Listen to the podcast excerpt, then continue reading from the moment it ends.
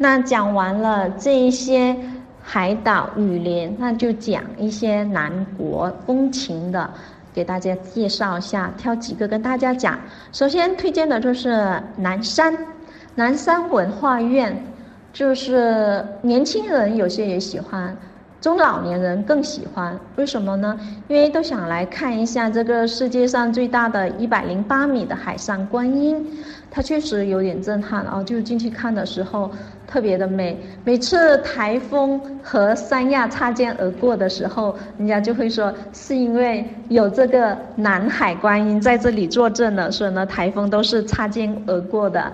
那这边的话，很多人过来祈福，就是我身边也很多朋友都很喜欢去祈福，听说特别的准，所以呢，来三亚的话可以过来这里祈一下福。那像南山里面的话，它除了这些这个一百零八米的海上观音以外呢，它也特别的大，它还有很多的一些景点也是值得走的。就进来的话，建议是买一个电瓶车票。电瓶车票的话，就在每一个景点的它都会有停，然后呢，每一个地方您都可以下来看看。那中午的话，建议可以在里面的那个缘起楼吃一下素斋。有一段时间是不开的，但现在的话，是针对团队还是会开。这个别的人的话。好像还不能进去吃，就团队的话，他人数比较多的时候，他还是愿意做的。那里面的话，是不是在里面是没有肉吃的呢？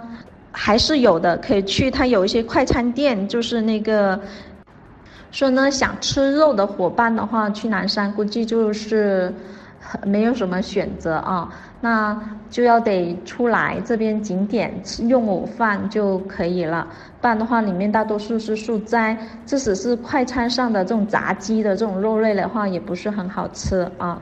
所以呢，我们这边的话，呃，来三亚要看南国风情的，那就是呃南山是首选。那南山的旁边的话有个天涯海角，其实天涯海角的话，有些人就会说。啊，不值得去，它是两块石头。有些人呢又很想去，为什么呢？它已经是最南端了。人家说风里雨里，天涯海角等着你。所以呢，天涯海角这一个景区的话，就看个人。就看一些，如果有些人他不是很注重这些故事啊、神话啊，他可能就想，啊，就两个石头，没啥好看的。那有些人的话特别的浪漫，他会想到，呃，天涯海角等着你。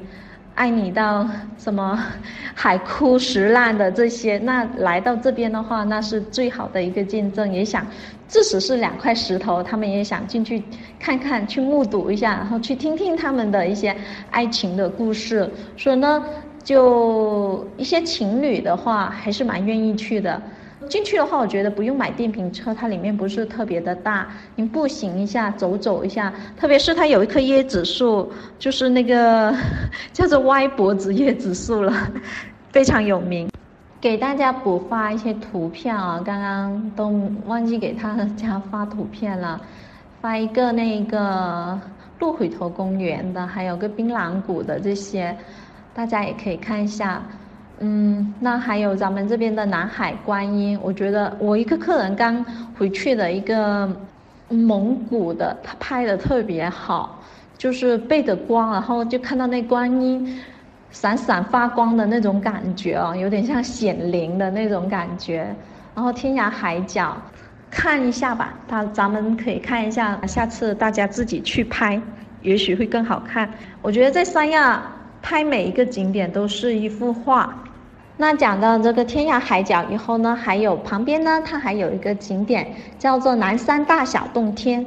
大小洞天的话，我发现很多定制师都不怎么推，为什么？就以为那里就是一个道教文化的一个区域，说的没什么好推荐呢。事实不是的啊，我看一下，我是上高中的时候跟同学去过一次。